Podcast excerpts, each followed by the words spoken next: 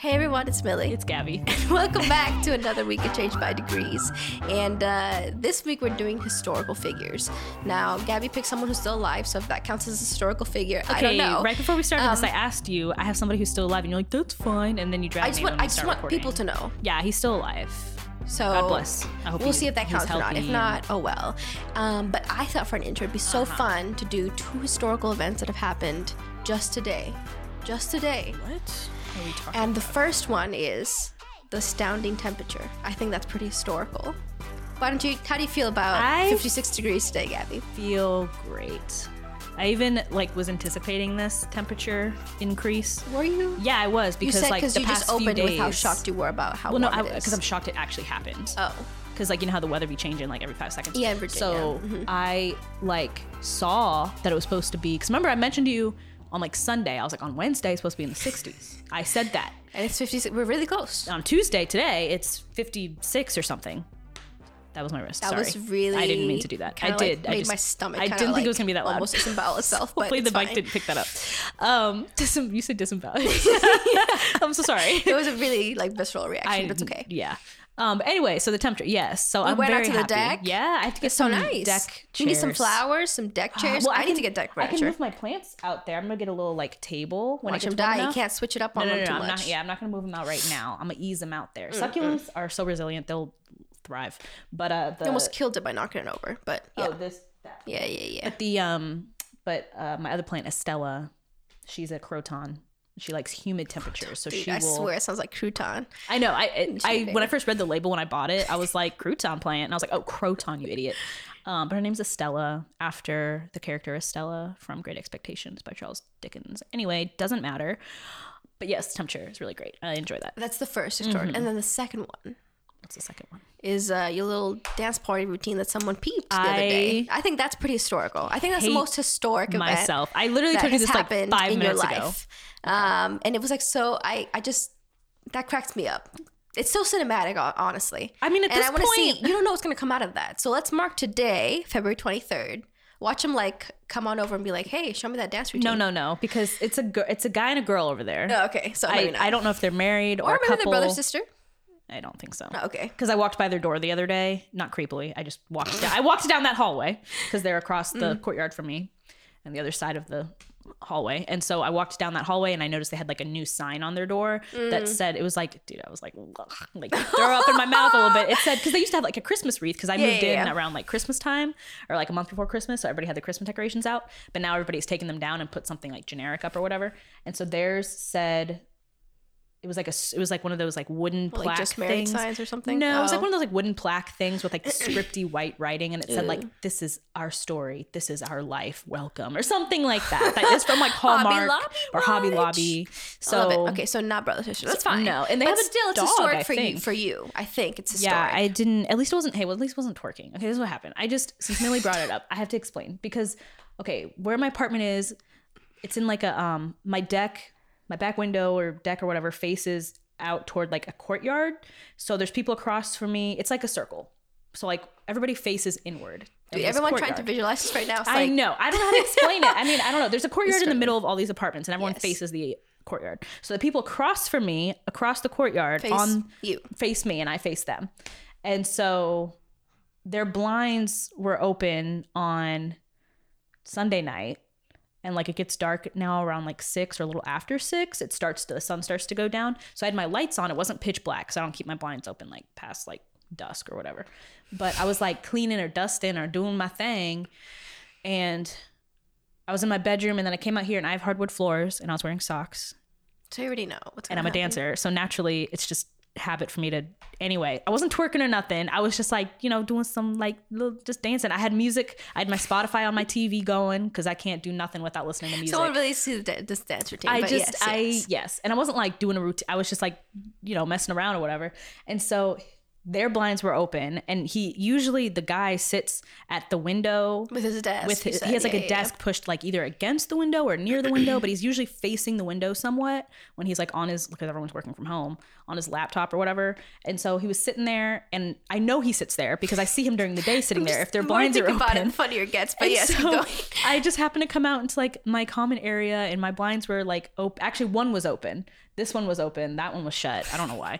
and so I came out here, and I was just like doing my thing, and I like looked over, and he's just like staring at me from across the courtyard, and I was just like, like I I just had been like dancing and like cutting up in my common area living room listening to music and he was just like staring like straight at me and i know he was probably thinking like what freak moved in across from us like and i was just like oh The fact you just kind of like slid I away did. I just kind of just slid. hilarious. I didn't know what to do because like I definitely made eye contact, but it's hard to tell if you're like making eye contact Right, if right. they're far if he was away. actually looking at you or not. Yeah, and so I was just like, well, I don't know, but I'm also like directly across from his window, so so I just kind of like moonwalked back into like my Dude. room, like ah, ah, ah, no one saw that, and then uh, waited a few seconds, and then came out like, is he still looking? I'm screaming. And um, then I wanted to shut my blinds like really bad, but then it would be like super awkward to like go and just be making eye contact with him, like I know what you Mm-hmm. saw, and just like slowly shut them.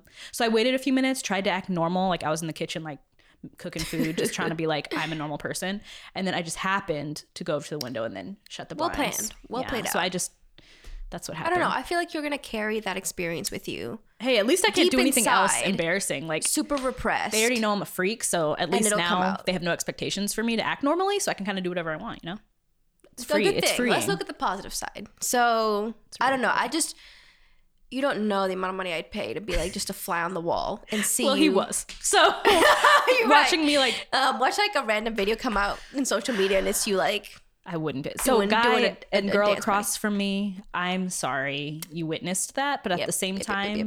you'll probably witness it several more times of me you will because you'll so- easily forget that. It's fine. Oh, 100%. It's one of those things that are like painfully embarrassing right in the moment. But then it's like I'm- searing through you. Oh, yeah. And then two days later, you're like, ah, that was good. Yeah, I'm kind of on Sunday night. I was literally like, I sat down after that whole fiasco and was like watching TV. Like, I did that. That happened, and then I went to bed and I woke up the next day and I was like, eh, it's all right. And now I'm Mm. just kind of like, you know what? Like, I could look across from them and be like, oh. if they saw me right now, I'd be like, hi. and they will No shame. because like when it gets warm, I'm gonna sit on my deck and be staring like literally right You at them. Be chilling. And if they come out on their Dance deck, I'll be like, I know what you saw a few months ago, and it's okay. We'll just You- ignore it. You're really comfortable with yourself. I don't mind. It's a good step. It's fine. It's a good step. It was bound to happen. At some point, And it was. There's worse things you could have dude. Yeah. been caught doing. So Not that I'd be doing anything in here, no, but no, like but I I'm just did. saying. But the, yes, there like, are worse things. I don't know. Anything else? Hey, dude, I bet you someone's been like caught naked, Probably. and that's really embarrassing. That is so embarrassing. You have to be a little bit smarter than that. Like, come on. I know, I know. Lights on, blinds open, dark. Yeah, obviously. no, no, no, no, It's gonna be. Be smarter It's gonna be like a TV, dude. You can see. Because like you're living. Sometimes I guess you can like be so caught up in your own like space and area that sometimes you forget. Oh yeah, my blinds are open, and I'm like, ah, la, la, It'd be one thing if you were like, if I was on the fourth floor facing like Route One. Well, But I'm not. I'm got some facing people in some slow moving Well, cars being like, too, hello, Yeah. but nah. But I'm literally like, I don't know how many yards that is from my window to theirs, but not very far. Like it's no, you can get like a clear enough picture. Oh, 100%. It's not super far away. So, But it's okay. Yeah, Once again, I, I just think that was a really important thing that happened in your life that we needed to break down. But because you dragged me last episode, so I just needed that was something. necessary though. I know. I think even even Jax was like, "Wow, a whole twenty minutes was spent on like having an intervention." Is what she called it. Is that so what she said? that was. I'm okay with it. It Yeah. had to happen, but we moved on. Um, regardless, that's today's history. But we're going to talk about well, someone who's alive right now, and then other historical figures. We had an episode like this last season, and I had it was so much more fun than I thought it would be. Um, you made it fun with the people you chose.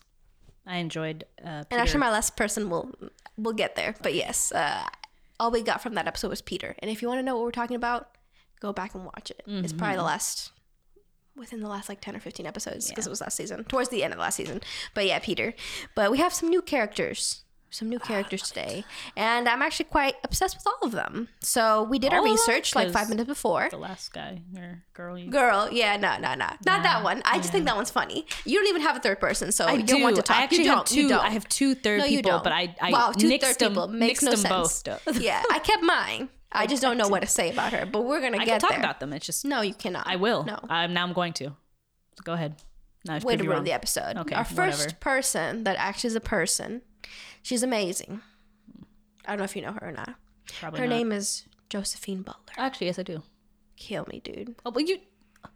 You were like, oh, I I don't know want know everyone to learn about this. Oh, no, but no, it's I've- fine. yes, I've- we'll see okay. if I, I mentioned something that maybe you don't know, but you probably know sorry. everything No, I about this don't know chick. her. Let me just and I'm just uh, let me just talk about her, and you know everything I'm about to say. No, so I if you've got something don't. else to add, pro- no, no, no. I just probably join don't know another conversation. everything. Why do- don't you? Well, you want to talk about her? Okay. I'm like so deeply offended that like you know my person. I don't. I don't know everything about her, but yes, I know who she is. You go, go. I'm listening. Josephine Butler. Okay. Mm-hmm. Yeah. Don't ask me her maiden name. Now I'm realizing I should have given it to you. But her father was John Grey, who was a strong advocate of social ref- reform and a campaigner against the slave trade. So that's where she came from. Got Uh-huh. a good history behind her. Um, she her the last name came from her husband George Butler, and they had four children. Don't ask me their names. I don't know them. but their names. a very monumental occurrence in her life that changed the course of it was the sad death of their six year old daughter. And she coped with her grief by kind of throwing herself into charity work. And she did a lot of great things through that. So, um, which mostly involved the rights of women. So, for example, one of the biggest things she's known for is in 1869, she began her campaign against the Contagious Disease Diseases Acts, which sounds so kind of horrible. But um, I'm like, ooh, that's. um, th- which uh, that contagious well, CDA is what I'm going to call it, um, had been introduced in the 1860s uh, in an attempt to reduce venereal diseases in the armed forces. And police were permitted to arrest women living in seaports and military towns um, who they believed were prostitutes and force them to be examined for these diseases, which. I get it, kind of invasive. Um, Yeah. And the big problem was with it is that men weren't arrested for the same Right. thing. It was just women, which is all like, of course. We make Makes sense, makes sense. Um, but through that, um, she toured the country making speeches condemning these acts. Um, and people were really kind of shook at the fact that she could talk about sexual things and problems regarding that, and she was a woman. Um, she did that for quite a few years. Um, and through that work, she came through to realize how young sometimes these prostitutes were. She found one that was as young as 12, which is mind blowing to me. And so she worked against child prostitution and eventually raised that age of like legal child prostitution to 16, which is still really young in today's terms. But I'm like, hey, Yeah. that's something, which is wild again t- to think about in today's time, but it was a little step in the right direction. And also through her work, she realized how big um, there was a slave trade going into Europe for these women, and so she did a lot of legislation to kind of work against that slave trade um, and reduce it. And and it's she's known for abolishing child prostitution. Again, sixteen is still in today's Yeah. time considered that, but for back then that was a big step, um, and ending human trafficking, which was just bringing children into that European prostitution ring. So really really important. And then some other stuff she worked on was promoting women's education. Um, for example she's such a badass. But anyway um, she pressured the authorities at cambridge university into providing further education courses for wo- women which eventually um, led to the foundation of an all-woman college at Newnham. I think i'm pronouncing that right but that's pretty cool too. Um, and that also makes sense. She campan- com- campaigned for women's suffrage and the end of coverture in British law. And coverture, because you don't know, is like when you got married to a man, mm-hmm. all your property became his, mm-hmm. which is lame. And she Lame. helped bring that to an end. And I thought for you, an interesting fact that maybe you don't know. Okay. Apparently, even though you knew everything about this No, chick, I literally never said that. she wrote over 90 books and pamphlets in her career. And that's a hmm. lot of words, a lot of writings, a lot of works, um, alongside all the other work she made for, for women and for education and for um, child prostitution. So it's kind of a messy topic, but I think it's really inspiring that she went touring you know all through england and speaking against these things and learning people's stories. Like she worked in tons of cases where there was this one family who purchased um, a little girl the- the 12 year old for like five pounds it was really cheap and she was just really moved by that story and worked to and other stories like that from happening so She has a very Josephine Butler. uh, resume. a lot of work, There. a lot of Yeah. work. And I mean, to think that it all started from something that was really sad, but Mm-hmm. hopefully her life is a testament towards helping other children not be in Yeah. that position and having whole, not traumatic lives from Or at least something that was really accepted, which again, I don't, I can't even begin to understand, but it was a very Yeah. accepted practice. So, Yeah, just a little a little victory, I think. yeah, definitely. history. Especially since, uh, like you said, it was so common for her to come along and like try to eradicate um, child prostitution, or at least raise the The age, the accepted age. um is pretty like revolutionary considering it was such a common practice like in that day and age. So it's pretty cool. I didn't know everything about I didn't know all that. So I yes, yes, cool. Very cool. Well, I- um, I was a new, completely new person for me. I well there you go. Well, how'd you how'd you uh, discover her? I was trying to read up on people like females in Mm-hmm. um, English history, Mm. and she was one of the names that came up. So I don't know. Most of these people, I'm like, I never learned in school, and I'm just still amazed Mm. Yeah. um, that I didn't. And I Then it makes you really think, like, fascinating. what did I learn teach? Yeah, what do you teach me at school? Yeah. But no, I think she. I don't know. I think uh, a lot of people think that when it comes to human trafficking and child prostitution or child pornography nowadays, Mm-hmm. like the, it's a very recent, not a recent issue, but there's work that's being done only recently, and I'm like, no, this has been centuries Mm-hmm. Yeah. working against it. It's been a problem for a very long time, um, and there's people like Josephine who worked against it, you, you know, centuries ago. So Mm-hmm. Yeah, it's not like a new those- issue. Like people have been doing the work for several Mm-hmm. years. It's just we don't, like you said, learn about them all Mm. the time. But cool, Josephine. Josephine. No. but Watch me know all your people, but I really doubt that. I we'll see. Um, so the per- first person I have is Solomon Northup, and um, I actually learned about him when the movie Twelve Years a Slave came out in 2013, I think. And because the movie was coming out, they had like reprinted the book 12 Years a Slave. So I had read the book first and then I had watched the movie. Actually, I think I watched the movie on an airplane to Albania Screaming. as a senior in college or in high school, senior in high school. And um cuz like the flight was like, I don't know, 8 hours or something before a layover. So I was like, you know, they had all the movies on the and so I watched it literally it was like 2 hours or something and I watched like the whole thing at whatever clock in the morning because of time difference on a plane. But uh, and then I was like trying to concentrate on it because like I'm trying to be like, okay, let me watch this movie on this tiny screen with all these people around me, like yelling about who knows what, and then whatever. And then when I actually got home, I, I watched it again. But um, but I already kind of had read the book, so I knew the story or whatever, so it made it a little bit easier. But yeah, so Solomon Northup, I like literally, he's one of like the coolest people I think. Um, his story is just so interesting. Um, so he was born in, they're not sure, 1807, 1808. They didn't keep super great records of um, like when black people were born, when they died back in the old timey times. So hard to say, but 1807 or 1808, he was born to his father who was a freed slave and his mother who was born free. I don't think, um, I think maybe her father was a slave, but she was never enslaved um, in the US. So he grew up um, a free black man and he lived in New York State and he was a farmer. He owned land, which is like astronomical for a black Yeah. person in the 19th century, early 19th, like really early 19th century. Um, and he was also a professional violinist. And um, yeah, and he did a lot of different jobs. Like I said, like he was a farmer, he was a professional musician. He um, was also he worked on like uh, like different like rafting and like boats and stuff like that. Um, so in 1841, he was he was also he was married and had like two or three kids or something. In 1841, he was offered a musician's job by these people who had heard of him because he had played violin at several and the fiddle at several um different like people's weddings. They would just hire him out to like go play his instrument or whatever. He did it for like family friends and he also did it for like um like large gatherings. Yeah. And so these people had heard about him and so they wanted to hire him to travel with them to um to be a musician. And so he traveled to Washington D.C., where slavery was still legal. Um, so he made sure he had his uh, free papers, Yeah. which you you had to travel with in case somebody stopped you as a black man or black woman and said, you know, Where- where, yeah, are you supposed to be, pretty much. And um, so you would present your free papers, so they knew that you were born free, was free, earned your freedom, whatever. So they wouldn't arrest you or whatever, or try to take you anywhere.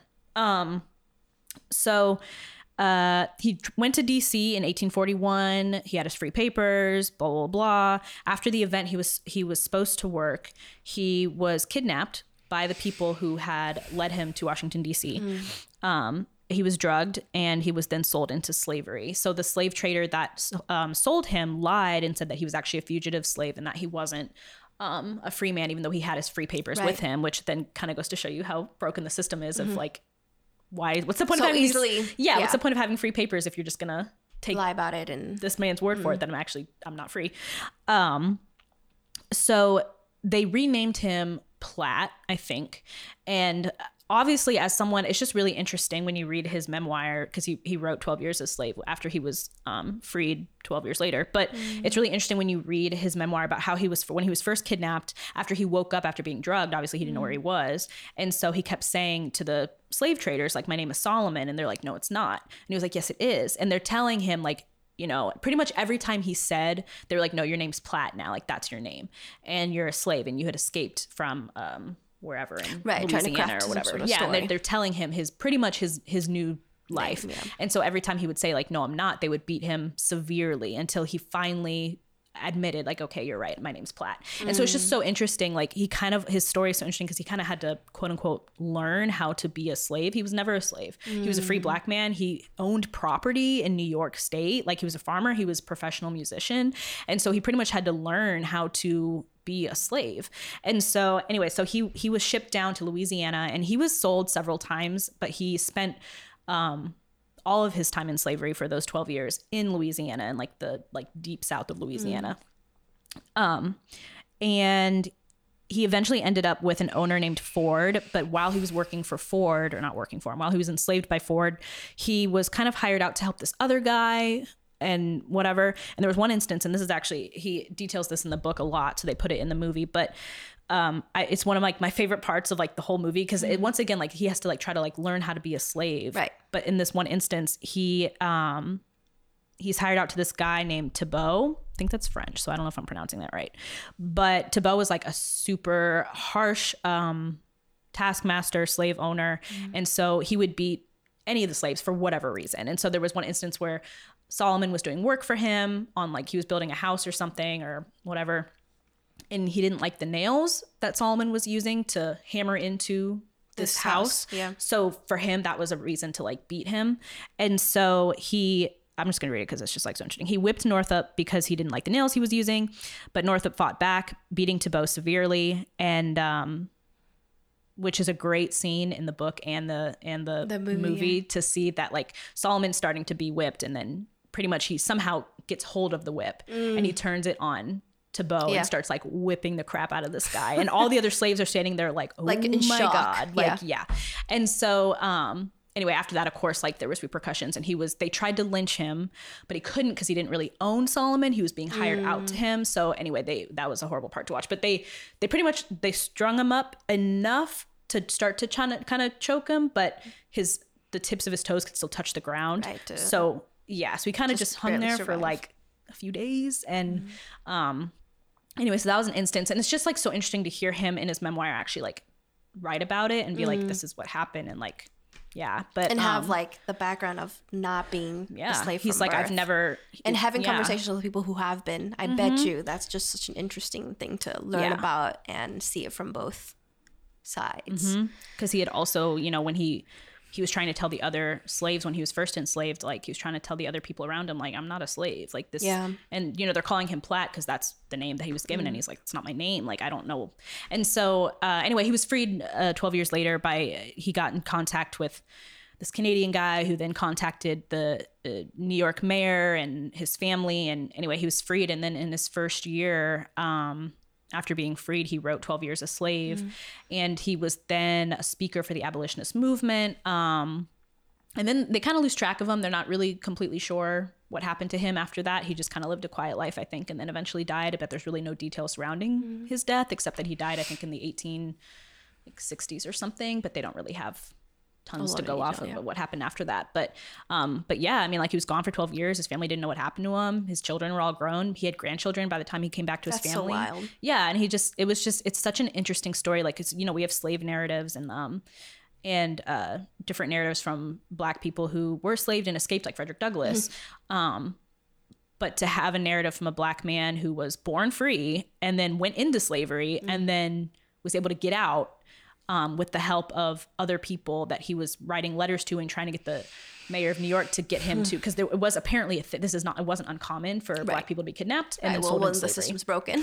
yeah and so I'm even sure though you people- have free papers like it wasn't uncommon for this to happen. So um so there was apparently something in the in New York state where you there was a law that you could enact in order to be freed because you were sold into slavery and weren't- wasn't actually born a slave. So it was like a whole thing. And so that's what he did for like 12 years was try to get free while also being a slave and like working for like horrible masters and stuff. So um just a really different narrative. Like and also like his book is like fantastic. So if you're also looking for something to read that's um super different than a lot of other slave narratives um i would i would read it. It's super sad.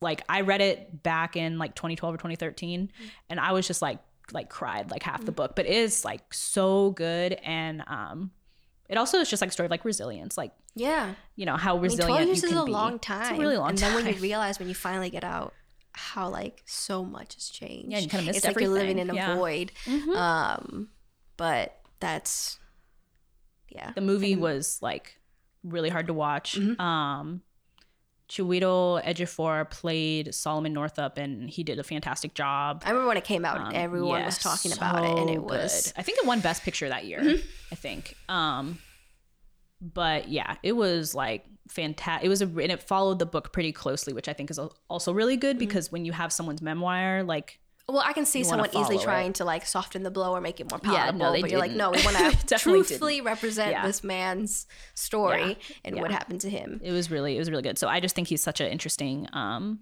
historical figure that even I mean if it was me like even after finally being freed from slavery after 12 years I'd be like I'm done with y'all. I'm not doing not nothing. right. Like it must be so difficult to have to Mm-hmm. recount all those experiences that you're working so hard to well get out of yeah. and forget. But to, for him to be like, no, there's value in me remembering with painstaking Mm-hmm. detail like everything I went through is, I mean, and brave. then going on like talks and stuff Yeah. through the country, I'd be like, I'm not leaving my that. house I ever again. no, Like, and how never. hard it is to talk about that, and I don't know. I feel like it would be so much to process, Mm-hmm. and but a lot of people, I'm sure, learned from his story, Yeah. Mm-hmm. and hopefully realized how broken the system is, and the fact that he joined, you know, the abolitionist movement and all that. I don't know. So he was pretty cool. That was my first guy because I thought he uh, a spotlight. It's important, and I know this isn't going to be released in Black History Month, Uh-huh. but I Oh, also no, picked a black man. I'm like, I, Ah, there you go. even though uh, it'll be, I think, in March when we release this, but I'm like, it's still, it's still fine, even though we're past Every Black month History is Month. Black History Month. um, but this guy, I don't know if you'll know him, but his name is Percy Lavon Julian. I think the Hmm. middle name is French. Mm. Um, Those French names. those French names. and then basically he was a steroid, stero, steroid, medicine, steroid, Oh, steroids. steroid. Woo. Okay. I, I was like, at first I, thought you were saying stereo, and I was like, did he I invent swear, the stereo? I can't pronounce like there's the disconnect that happens. Chemist um, and an entrepreneur. Um, he ingeniously figured out how to synthesize important medicinal compounds from plant sources like soybeans and making them more affordable to mass produce. And he has so much work. So I'm just going to try to go through a little bit of his background and then some of the things he did and why his life is important now.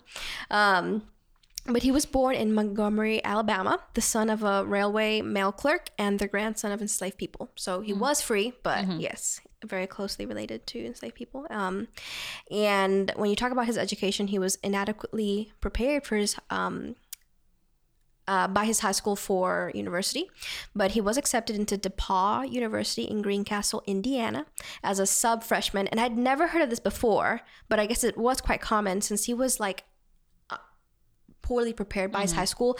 He was dually enrolled in college classes and high school courses. So I'm like, that would have been like so hard. When I think about just trying to do college classes, that was Uh, hard yeah. enough. But to be able to catch up with all the things you missed in high school, Yeah. to then also do college courses at the same time, I don't know. Couldn't be me. No. Couldn't be me.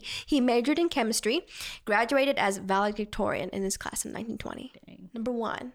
You were a sub freshman. But Yeah, he was like, no, let me let me graduate as valedictorian.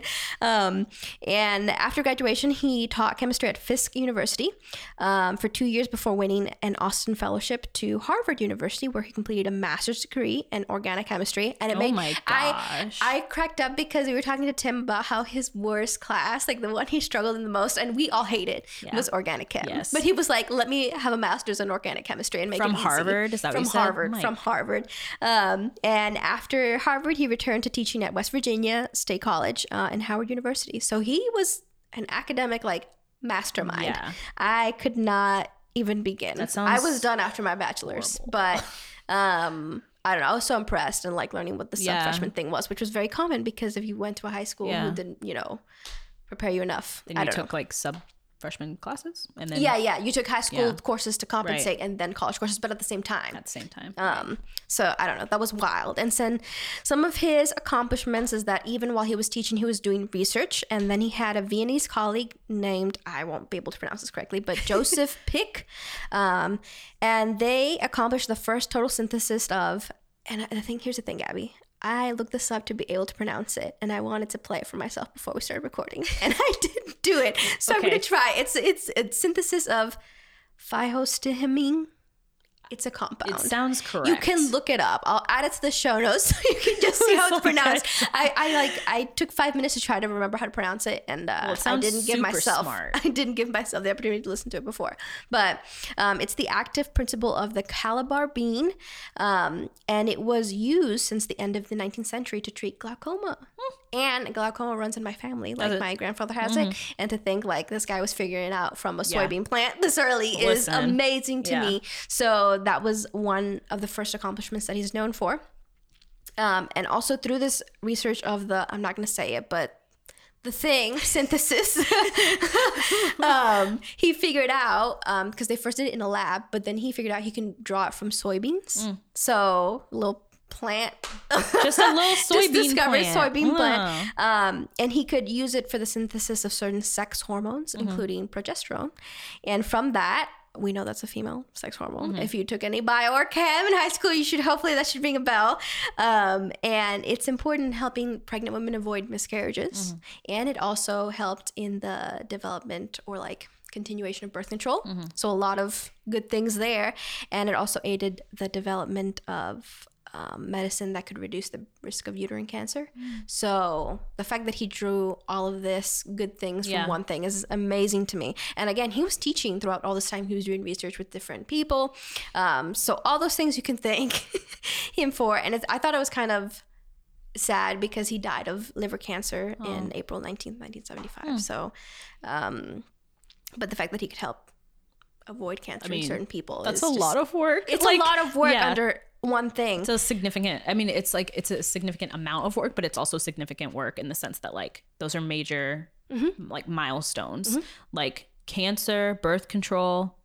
avoiding miscarriages, Avoiding miscarriages, glaucoma. yeah. Like it goes through. And he was a chemist, mind you. He Yeah. didn't study medicine, Right. but through his research, he was able to find this one or two things and and be able to apply it across so many different Like, make fields. connections. Like an eye doctor, he ain't an eye doctor, but he's like, Yeah. let me help you out. Here's glaucoma. Let me figure that out. Gynecologist. um, thinking about you know pregnant women and miscarriages, Uh-huh. helping that out. Uh, it just so much. I was I was astounded at like the field of accomplishments Yeah. he made from like one thing, um, and then, but on top of all this, to think you know he was a black man and he Mm-hmm. had to go through a lot to be able to get accepted into university Mm-hmm. um, and you can study more on kind of the struggles he had. But i thought it was really important to share that in 1973 julian became the first black chemist elected to the national academy of the sciences.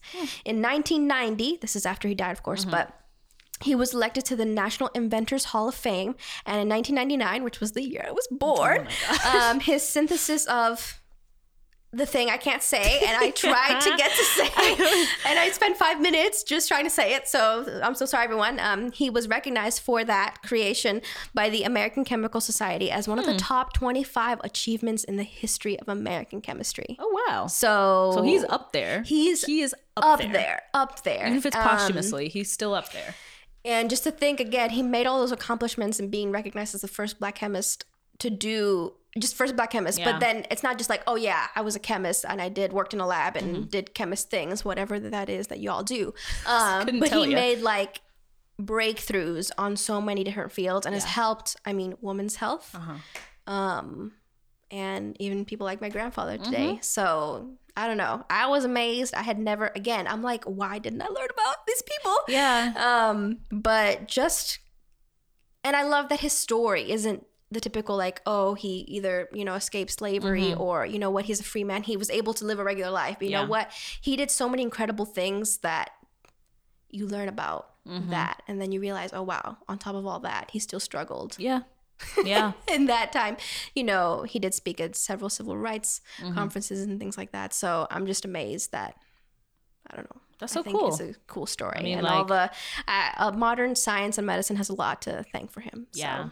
I wonder if like if you're a chemistry major in college or something, do you learn about him? I would feel like you have to because like No, I, I don't know. I mean I don't know because again it wasn't. He was a chemist, but he researched a lot of things that kind of was interfield, like cross disciplinary. Right. So I don't know how. But you think that would make it more applicable? You know what I mean? Like True. different scientific fields, but I don't know because I'm not a science person. not a science but, uh, person. I'm not, Uh, but we that's all hated cool. chemistry in our We- circle. listen, we, we chemistry was hate not a strong suit. So the fact that he has like a master's in organic chem is like probably the most impressive thing From Harvard, from Harvard. that's insane. Glaucoma, yeah. but you have a Cancer, master. mm, but you have a master's in organic chem.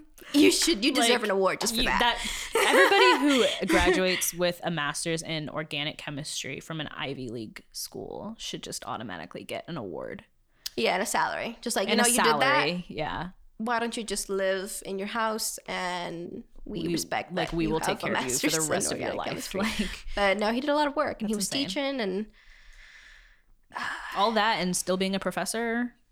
Couldn't be me. He's like grading papers and also like figuring out the cure for like from a soybean, Yeah. he's like, "Yeah, this is just my life." like- um, like wow is one of those people that you can never be like i'm so tired because he's like are you kidding me i I'm screaming. That was probably the same energy. The "Are you kidding me?"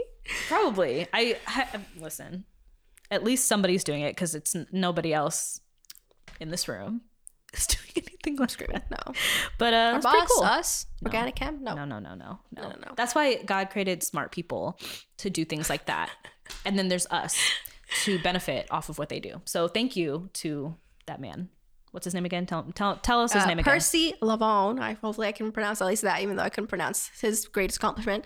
And uh, Julian, Percy Julian. Percy Julian. We'll just skip the middle name. Yeah, Percy Julian. Thank you, Percy Julian. I don't even want to try anymore. Well, how's it spelled? It's a really long word. It's like physostemamine. And the thing is, if I play it, I had it up on my laptop, but you wouldn't hear it because it's going through Yes. my little interface. But phys. Oh, Like see, I looked it up. It's right there. Oh.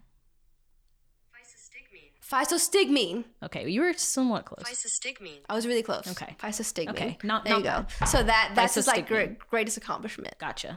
Okay. Well, at I'm least so we got glad that. I got, I got that. You have to look it up. Okay. Physostigmine. There Okay. you go. Well, It's like four syllables, and it's like a lot of letters. I make myself sound stupid, but compared to Percy, I probably am. So we all are. Percy is somewhere in his grave. Like you idiot. It's Yes, fine. So me. me. it's fine. We get he he pronounces it and does it, so we don't have to. So cool. Well, there you go. We're gonna switch gears here and go to someone who's alive. I'm screaming. You're like I- history. Here you I- go. I know, and it's not even like that. The person's 90 years old. The person's like 40. like in his forties. okay, good job, I- Gabby. Listen, he's still historical. He will when he when he dies, not anytime soon. I hope God bless him. But like when he does eventually die, I hope that you know he will be regarded as a historical figure in the sense that he made a very influential impact on his field. Okay, so guy- I don't know why I thought thought of him. It's just I don't know why he came to mind when we I started preparing for this like five minutes ago. But um, I'm screaming. Drag yourself, honestly. actually, I I thought of him last night. Oh, okay. So I I did I anyway. Okay, his name is Sayed Kashua. So he is a Wait, wait. s- One more time. His you first really, name is you just blasted through that. Okay. And I was really trying to pronounce everything so well. So can we Okay. first name Sayed. Sayed, Yes, last name Kashua. Kashua. Yes, Sayed Kashua. Dude, I'm gonna call him Sayed- Cashew. Sy- uh, do that. Sayed in Arabic means uh, Oh, that's right. happy Hmm. or joyful or anyway. It's like reminds me of the story in the video we were watching. What Mm. was his name? Uh, I forget the dude's name, but he it meant like happy or whatever. Or What? camel. oh, oh, in the for the it started with a the K. study we're Yeah. doing. Oh, yes, uh, Which is so funny. Kamal. Kamal, Kamal, perfect yes. camel. Yes. That's like so funny yes, to me. Yes. um, yeah, it was funny. She was trying to explain that, and anyway, study we're doing, and we laughed at things. Um, anyway, but yes, Sayed Kashua. So he's a Palestinian. Okay, this is where it gets funky for me because, and this is where I like I get him just from like a different place. Like I understand where he's coming from. I'll explain. Okay, so he's a Palestinian author and journalist. Okay, known for his books and columns that are written in Hebrew. So if you know anything about the Middle East uh, or the Arab-Israeli conflict, he's Palestinian, which means he's Arab, and his first language is Arabic, but he's writing in Hebrew, and this is where it gets like super Scandalous. interesting for me, a little scandalous. So he was born in Tira, Israel, in 1975, um, and he studied in Jerusalem and taught at schools in the U.S. So he wrote his first novel in 2002, which is what actually how I discovered him. Um, I read this novel in college, actually, when I was in a writing class about the Israeli-Palestinian Right. conflict. Um, his first novel in 2002 is titled uh, "Dancing Arabs," and it follows an unnamed Arab Israeli when I say Arab Israeli, it just means um, usually means an Arab born in Israel, like Sayed Kashua. He's Arab and he's Palestinian, but he was born in Israel. So you have kind of like a third space going on.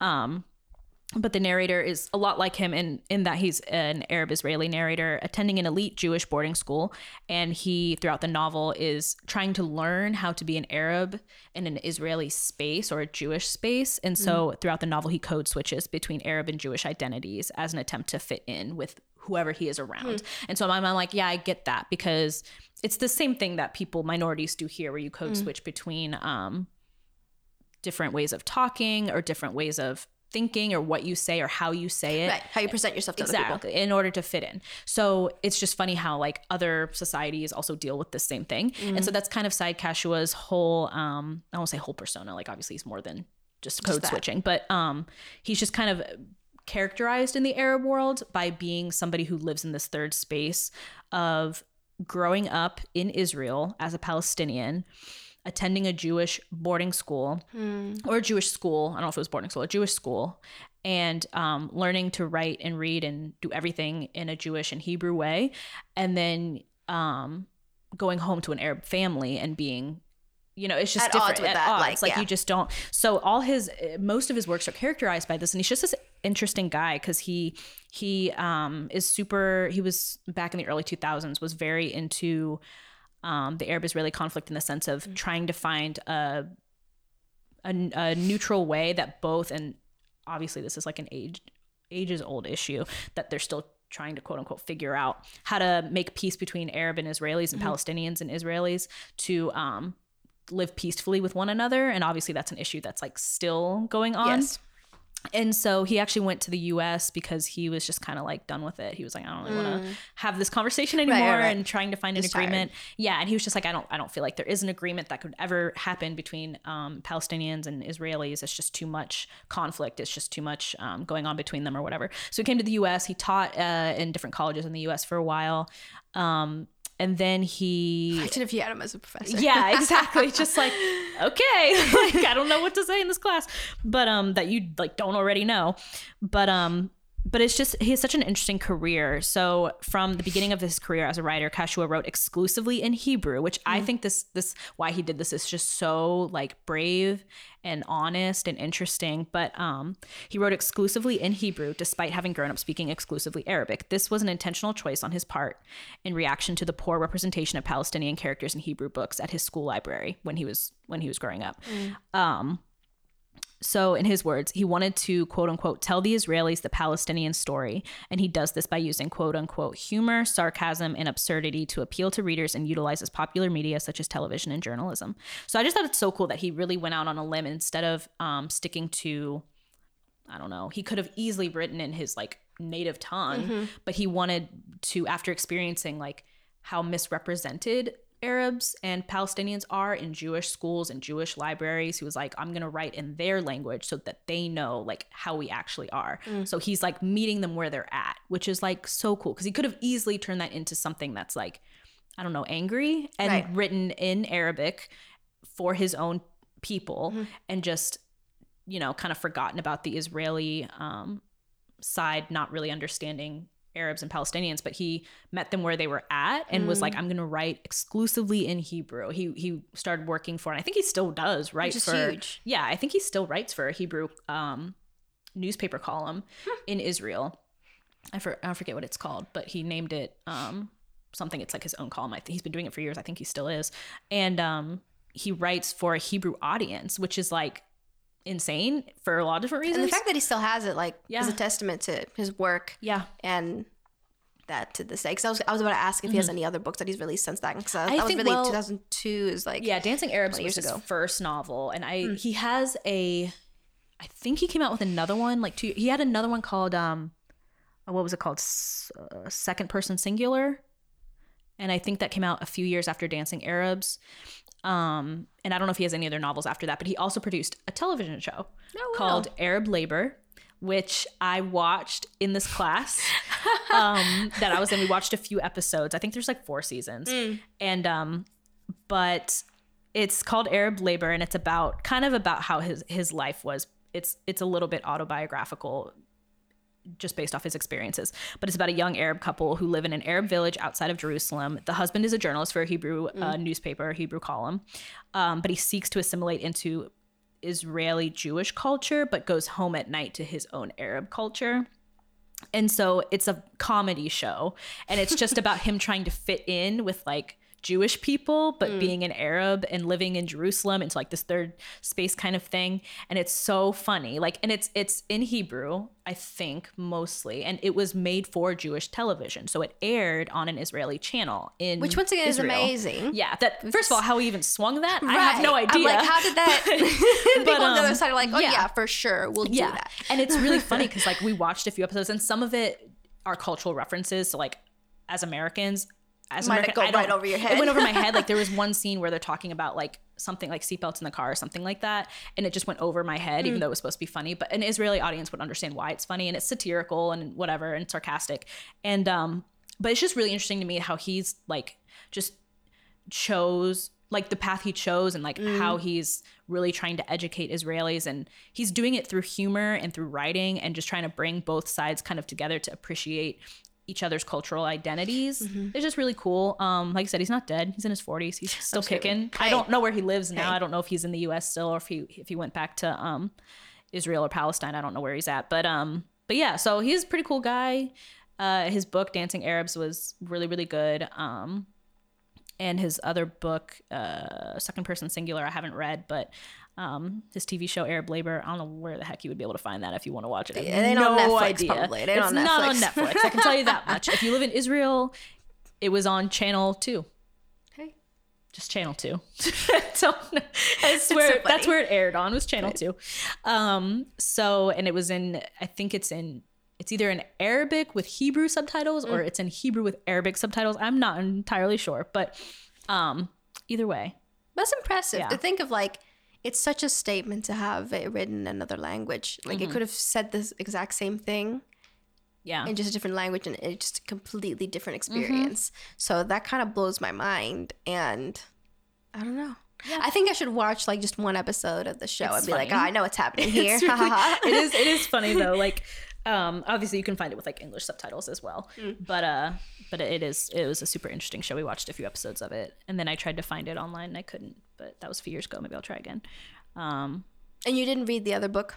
i didn't know i'll have to check that one out but um i i have read some of his columns in the hebrew newspaper he writes for and they're all not all of them are funny. Some of them are a little bit more serious but they're all like satirical and like lighthearted and like he he obviously he's hitting on like tough issues of like the Arab Israeli conflict um that he's kind of in the middle of culturally speaking but um he just handles it so well and I'd be so interested to know, like, since he went to school from an Israeli background Mm-hmm. Yep. Mm-hmm. and works in an Israeli background, like how that came about to be. I'm sure maybe Yeah. Mm-hmm. you studied that in more in depth in class, but considering, I think as an outsider in America, you may not really understand Mm-hmm. what goes on, depending on where you get informed on uh, regarding the issue. So having someone who's like within that conflict um, is probably super informative. Yeah. But I don't know. Um, I'm gonna have to peep into that Yeah. class. That was So, uh, little. it's a Uh, good- Gabby in college is probably like learning all the things, watching I- all the foreign TV shows. Like, Literally, oh, I get. The, was I like, get the why are we watching this in class? Like, why are we watching TV in class? Why did I come to class today? And then after like 20 minute episode, I was like, this is really funny. Like, I'm so glad I watched this and was exposed that- to this. but That's uh, yeah. an interesting class. An interesting class. Um, that's good. Yeah. Now we're gonna go to the less educational part of the um. now we're gonna make an even bigger transition. Uh, because and here's the thing, I probably wouldn't have picked this chick if uh I wasn't watching the TV show I'm watching right now. I'm watching Turn, okay. which is old news, I know. Um, most of the things I watch are old news, so it's fine. Um, and she is a character in the show who I hate. Okay, But she's a real person, though. She she's was a real re- person. no, she is a real person. Her name's Peggy Shippen. I Which, Peggy. okay. I Can we just- address the name, please? I'm just like, if I will never name my child Peggy, a pet Peggy. Like it's so Peggy close Shippen. to Piggy. Peggy. that No, no, just it's Peggy Shippen, dude. Peggy Shippen. Shippen. And I'm just like, it makes hearing that makes me upset. Already. I remember when I watched the show. I remember her character. Peggy. I, I mean, I remember the name. I don't remember what she was doing. Probably Mm. nothing. She did a lot. And here's the thing, I'm you said she didn't do it before we started recording. You were like, she didn't really do anything. Well, I'm just confused. Anyway, I think the series is good. I think you should learn your American history. If you would ask Gabby or ask me like a week ago, I hate. I just find that's- that sounds so bad.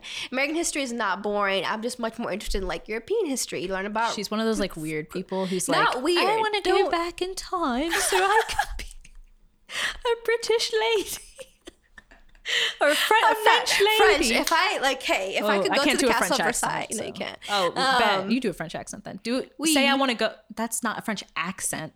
Go say Parlez-vous français? no, no, no, no. Say in English, but What- with a French bonjour. accent that you want to go to the Palace of Versailles. Say I want to go to the Palace of Versailles. Dude, I'm not gonna do that. I'm gonna like make a fool of myself. How do you even do a French accent? I can't even like. I hear it. Like I watched Emily in Paris, Oh, and did I you? would think I would think that I know how to do it, but no, no, no, I can't. try, try. It's it. like- I want to hear it now. We can't move on until you try. What I want to go to? I wanna go to- go to. They just sound like they're Try- like try- have something in their mouth when they're speaking. like a like a like a croissant. Croissant. I can. I can. A croissant. Croissant. Bakery. What was that? Bakery. Is that supposed to be bakery. bakery? Yeah, bakery. I feel like the, Don't they say like, isn't it like a goes up. patisserie or a, patis- a patisserie? Patisserie. Isn't that? We learned how to order um coffee we didn't Italian. learn. Okay, try. Cappuccino. No, please, no, thank you. Nah. Just I would that. walk into a cafe and be like, cappuccino, mm, mm, un, un, cappuccino, Oh, okay. cappuccini. I think it's two, something like that. I gotta watch her video again, but I'm, I'm ready. And then French, yeah, no, I'd be lost. I would be in the Versailles and being lost. But I just Peggy, know- Peggy knew what was up. She okay. Tell us I about. think. Tell us I don't know. Here's the Peggy. She's American though, right? Margaret Peggy Shippen. Oh, maybe I'll call her Marge. Um, Please Here's the thing: if you look her up, this statement happens, and I really don't get that. Also, doing more research, I realized something, and it kind of disgusted me. But regardless, she Oh, apparently When are you gonna say that disgusting detail? I want to hear it. I'll say it right after I say this. Okay. Um, she was the highest paid spy in the American Revolution, which I didn't get at all. Maybe I'm not there yet in the series, but I'm like three episodes away from the finale in season four, and I'm still not like understanding. So I don't know if they just made her character different than how she was in real life, but whatever. Um, and she's known for being the second wife of General Benedict Arnold, who's a very famous defector. He was from- a loser, yeah. I'm screaming. Here's the thing: when we watch this show, my mom thinks he reminds uh, us of like a real life Gaston because he's like so full of himself. I love it. I love and then she's like, Gaston, "Oh, Gaston, I hate him." I love. Ga- he's one of like the best villains. She hates it so much. canon. So Benedict Arnold is Gaston. Okay. In this show, and what was so she was born into a prominent Philadelphia family with loyalist tendencies, the Redcoats, and Benedict was a blue coat, but he turned, he defected. Right. And uh, she met Arnold during his tenure as a military commander of the city following the British withdrawal in 1778. So here's the thing. Mm-hmm. In the show, in my eyes, makes her seem like maybe a 20 year old something. But sis was old? 19 when she married him. And this man was like 38. Yeah. So kind of disgusting. I know you're like, that's how it be. That's but I didn't is. get that from the series at all. And then the reason she was a spy, which again, now when I read more about it, researchers aren't like entirely sure, but this is what the show makes it out to be. And if she's the highest paid spy, then she must have been. So I don't know. There's like con- contradicting accounts. They need to get their crap together. Um, so regardless, highest, also highest paid Yeah, she paid like what, like two dollars. Like, I'm screaming no. do you get paid as a spy? Is that like good? It's a good income maybe better than being a soldier. them. I just like how, like, first of all, how are you paying anybody? It's the American Revolution. You don't even have your own currency. Which is a big part of the series. Is Like, how are you paying your how illegal Congress was- spies? like, with what money? a big part of the series is like how Congress was broke, but she was aside for the loyalists. So maybe they had more money, but the king Oh. was also broke by the end of the war. So I don't know why they're saying. Maybe it's a false fact Google has spit out at me, but regardless, Peggy Shippen was apparently the highest paid spy. paid in, like, corn or something. When she was dude. Like- 17, which again, I'm just like, wow. And me in high school being like, I'm going to be a spy. But she met um, Corporal John um, John Andre, I think that was his name, um, which Stupid I know him as Braid Man from the uh, series because he had regular hair, but then he has like the singular braid that he eventually cuts off and gives to her. Now I don't know how Okay, what? people think they were romantically like feeling each other when she was 17 and through that connection because he was the spy master which again all these names that people get Okay, let me just. Okay, how do you think about spy in charge of intelligence I've but only I only like watched the first master. two seasons of Turn, so I I don't know. you didn't get this far I didn't get the. I need It to got really rewatch spicy. it. Okay, so the Spy Master. Continue. uh, john andre John Andre, which is a fake name. It has to be. That no can't be his name. andre andre, super and the way Okay. he was like portrayed as like this like spy master like he is it I don't know so what he gets means. peggy on his side Okay. now i don't know again how not that anyone could know but like how he got into like peggy's mind and like romantically involved um, but they make it seem like they were legitimately like interested in each other and so Because he's the Spy Master. She's His- a gold digger.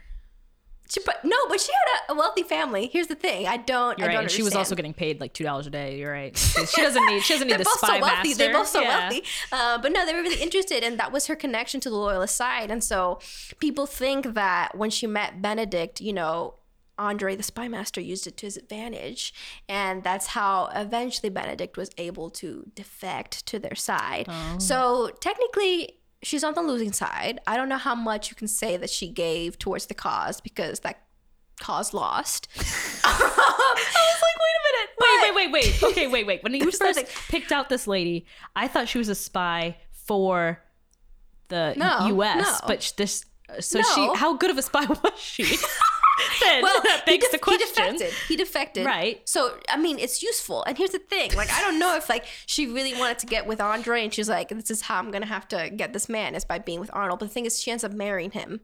Andre? Benedict. Oh, No, oh, oh, no, Ben- okay, I'm so sorry. I'm trying to keep up. No, Okay, she's yes. known as the second wife. Yes, yes, yes. Of Benedict, Okay, yes. Gaston. So keep Right. keep up. There's a lot of characters at play There's here. a lot happening. So she marries him. Okay. She's over on the blue side. Bloop, bloop, bloop, bloop. Yes. Um, but a month into their marriage, which again, I just do, I don't get the timing watching the series. So then when I learn the actual like ages of Uh-huh. everyone and how much time has passed is like mind blowing to me. So they're a month in.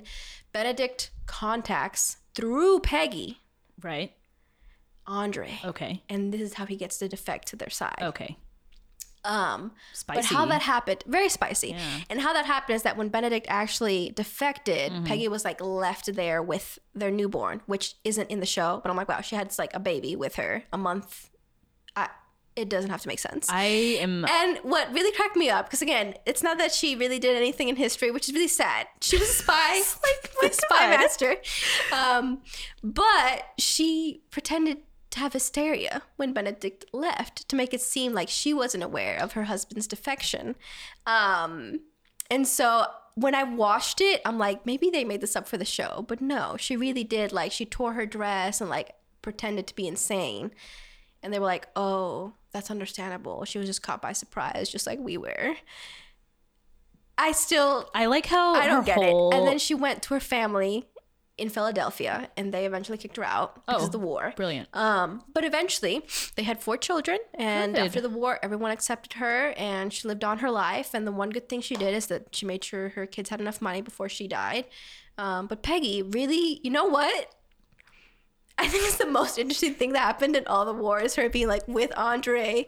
Andre left her. She got with Benedict, and Peggy she made it work. He defected. So he she made Benedict defect. So really, it's her fault. It's her fault.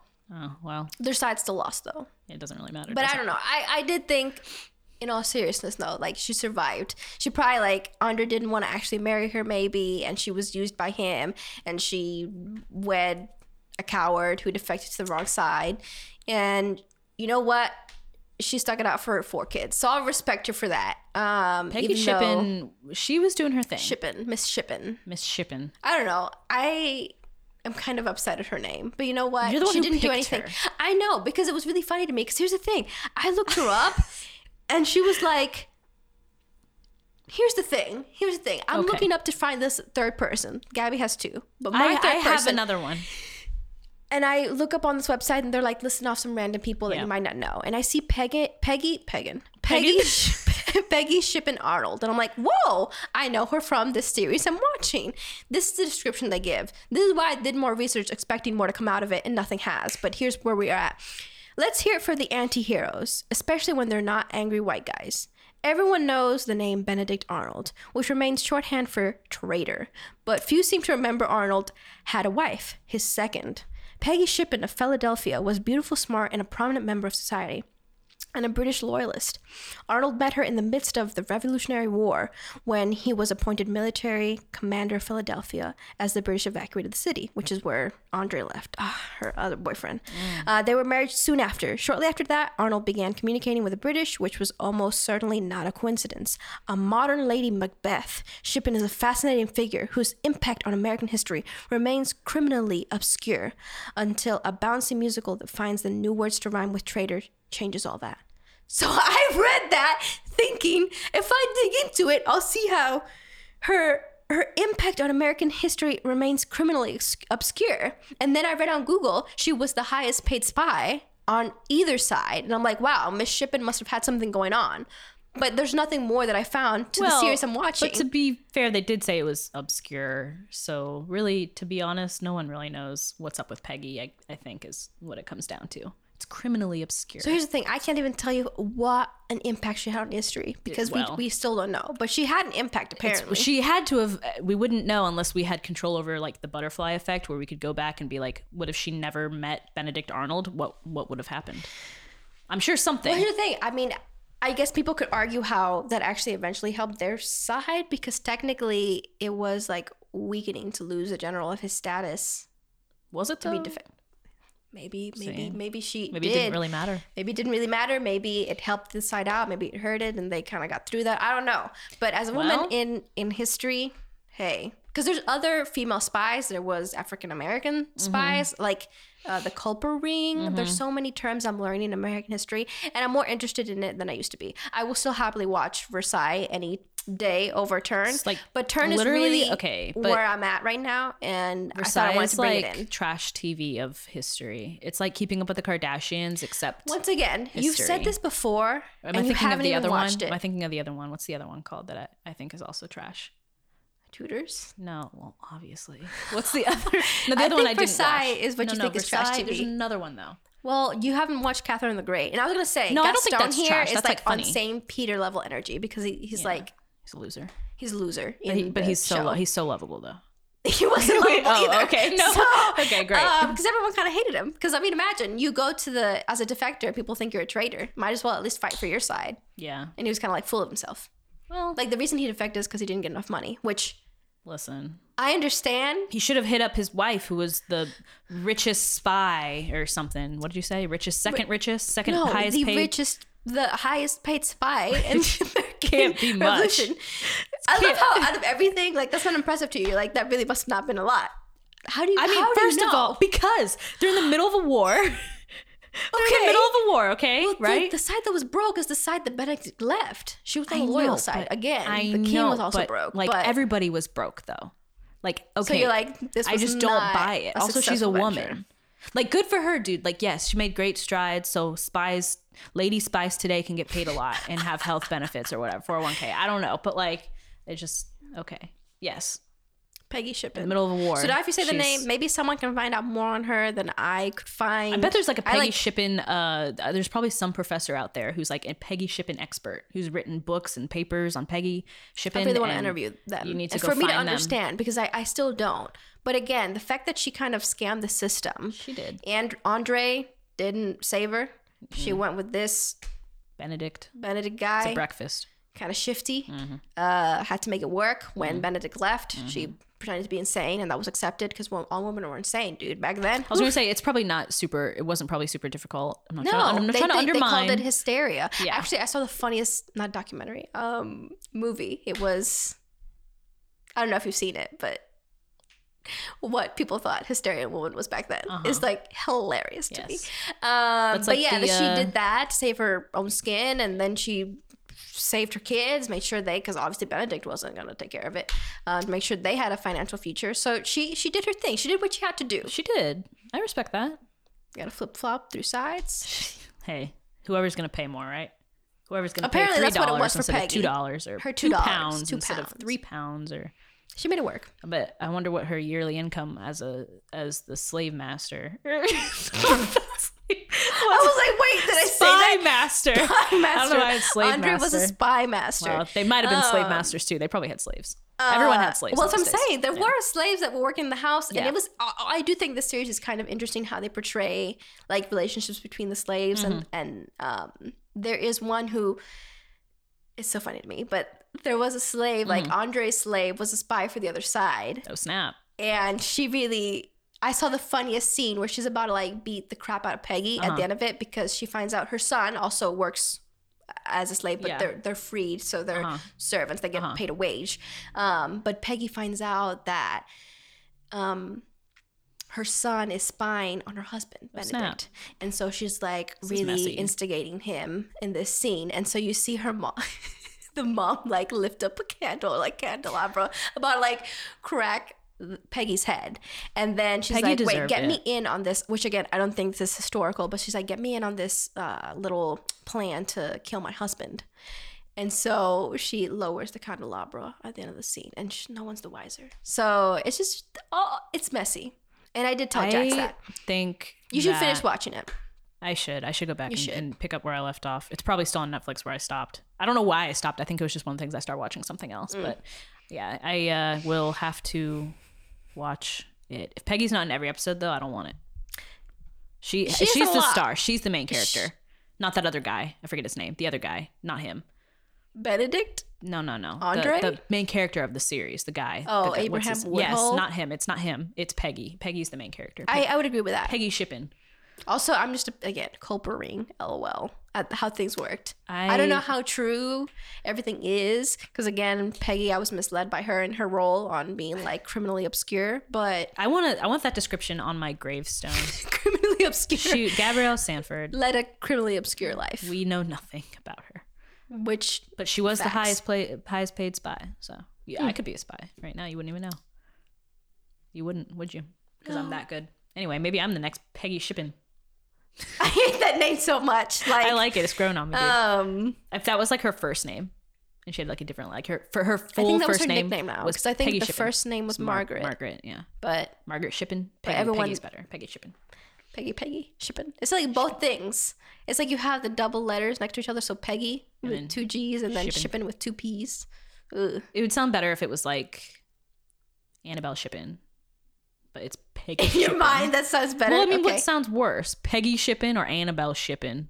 I mean, both sound pretty bad actually when you say it like I, that. uh, um, anyway, It's okay. yeah, okay. So, I mean, she's the main character. she is the main character. Forget the other two I mentioned Yeah. because I definitely know what was going on with her. just Peggy. Um, but I think for my my my third person, that's um, It's a good one.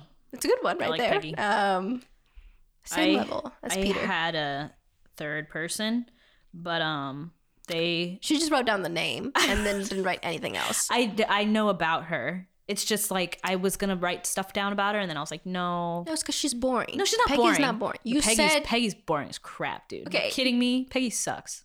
Just kidding. I love. I think she's fun. Um, no, this lady is cool. you said her, that her life was boring. Her life was was boring. Doesn't mean she's not influential. You can have a boring life and still be like an influential person. Okay, let's get that straight. okay, but yeah, I feel like Charlotte. you're speaking to yourself right now. speaking to like my whole life right now. You can be boring and still be influential. um, no, uh, Charlotte Bronte. She's okay. She wrote one of like my favorite wow. books, uh, Jane Eyre. Jane Eyre is a really fantastic book, and she wrote it, It in is. her 30s, I think. I don't know. Um, I wrote a paper on it in college. I've read Jane Eyre because I had to write a paper on it. I went through that book while I was writing the paper like three times.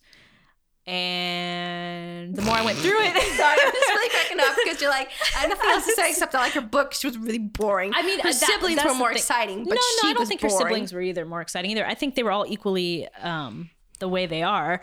It's just that I just I think her books are more. You know how sometimes you. Someone creates can't something. make it sound good, someone, dude. you, can't you know, make it sometimes, good. sometimes someone writes a book and you read it or whatever, and you read the book and you're like, wow, that was fantastic. And then you learn about the author and you're like, dang, like they're even more interesting than the book.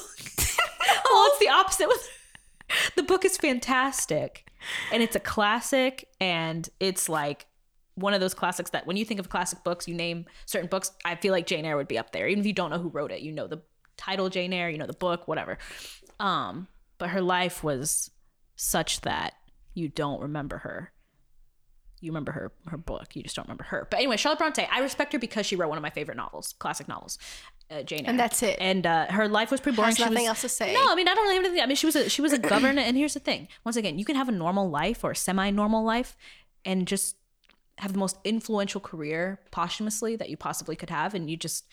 Um, but yeah, she was cool. She was an author in the 19th century, old timey times, and she wrote Jane Eyre. She was a governess. Her she had two sisters and a brother.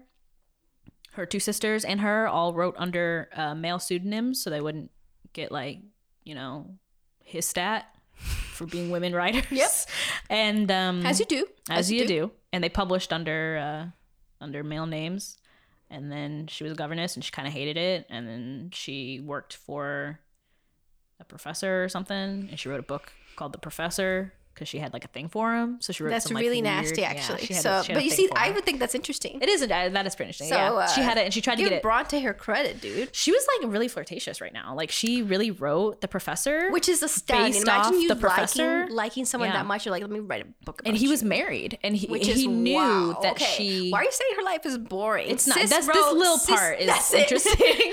but uh, she, yeah, she, she like worked for him or something, or was it? I don't know. But she and uh, um, he was married, and he was very aware that she was in love with him, and she would write him like Did love they- did- notes and stuff. Did they ever like? They never got it on. No, he was like, Charlotte, I'm really gonna need you to like stop doing that. Pretty How much did the that even work out? How did that even work out? How is she not well, fired? he- was he like felt bad for her? Well, I think he started in like another life, as- sweetie. I would definitely like. no, he was just kind of like, "Can you stop?" Wow, Like it was kind okay. of the, so. it was kind of the equivalent of being like, "Can you stop calling my house?" Because one day my wife's gonna pick up and we're gonna have issues. Like, you know, the 19th century equivalent of that. And uh, so she wrote her book, The Professor, which was like a novella. It was kind of short. Hmm, novella. I like how you say it, like it's like so, like it's just it's I'm just, just, like shook that like what when did this chick live?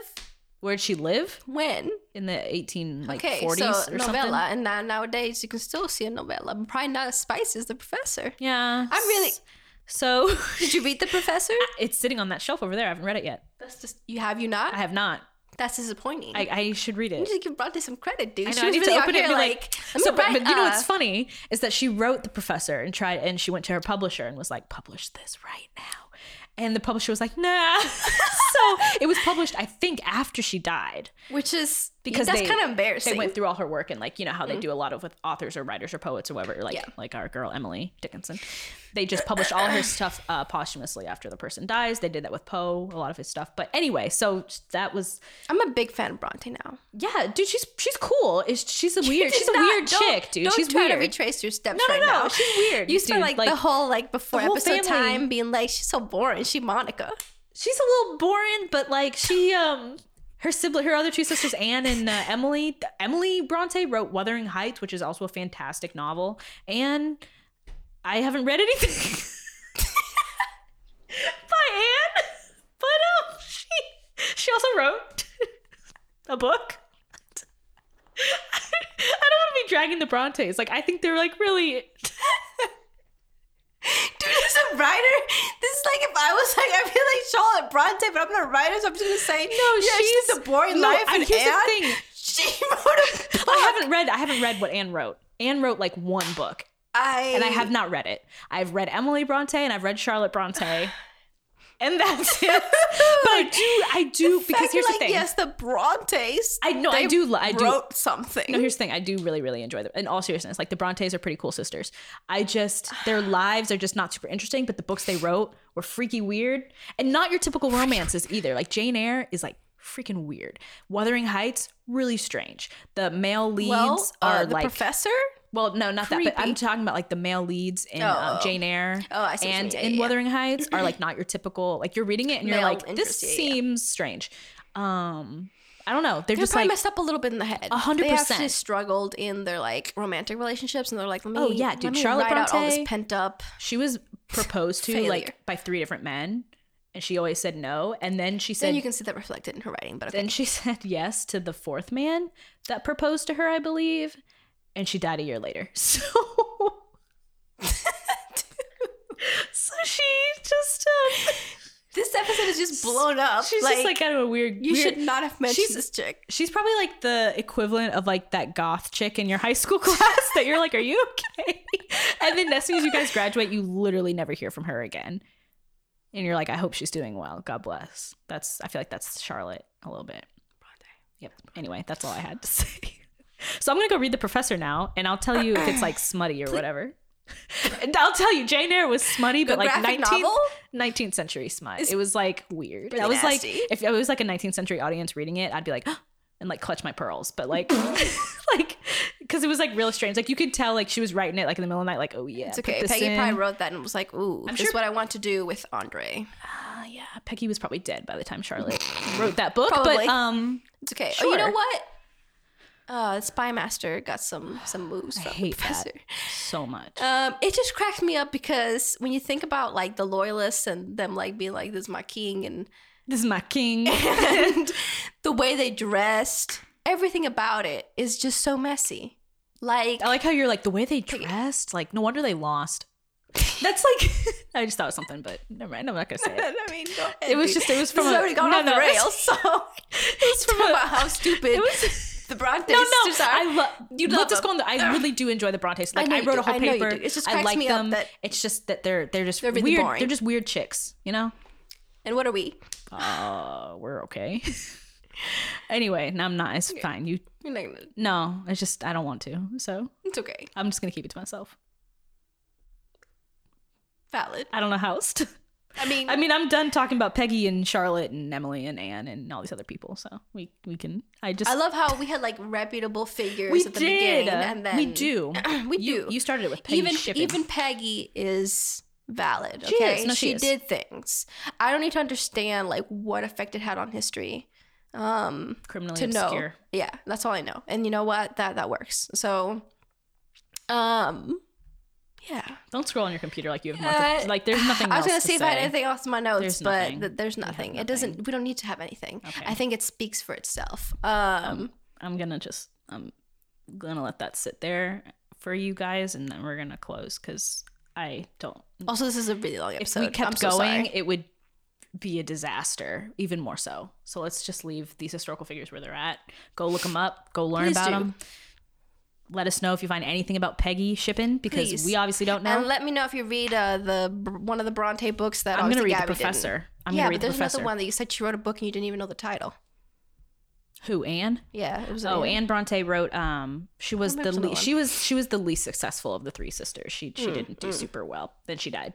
It's because she didn't know, write anything smutty enough. Probably not. Charlotte had something in there that like I don't remember what. people Oh, really uh, Anne's book is called the uh, Tenant of the Tenant of Winfield Hall, something like that. It was very Rings a bell. short. It was because I think all three were governesses. They all wrote about their governess experience. and, uh, Anyway, sorry, Anne. Rest in peace. Um. Anyway, so we're gonna close now. Follow us on Instagram underscore change by degrees if you want to know more about what we got going on in our brains. leave a like or actually leave one star for us at iTunes. I always say that on the podcast. Oh right, yes. Um, Unsubscribe. Subscribe. Uh, next episode should be interesting. I don't even know what the next one is. What the French toast. Oh, fun! Uh, sorry, this is like news to me. I don't look ahead until like the night schedule, before. but yeah, yeah, and, yeah. uh, so we're gonna have to come up with something for that. We'll get uh, maybe we'll what we should do though to like help guide the conversation is have a theme. So maybe this week we can talk about like something. you act some like we don't always have like a roadmap if we still veer off of it.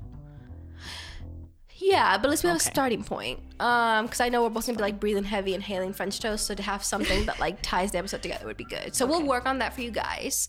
Um, and it's a classic. It's one of our most classic uh, episodes on Change by Degrees. So you can tune in next week for that. And hopefully you enjoyed these characters. Hopefully you didn't know all of them. Um, like Gabby did I my first I chick. did- um, okay. and you got something out of that. I got a lot out of it. I learned a lot today about So did I. myself and about you and about these people. so anyway, that's what we got. everyone. We'll see you later. we'll see Bye. you next week. Bye.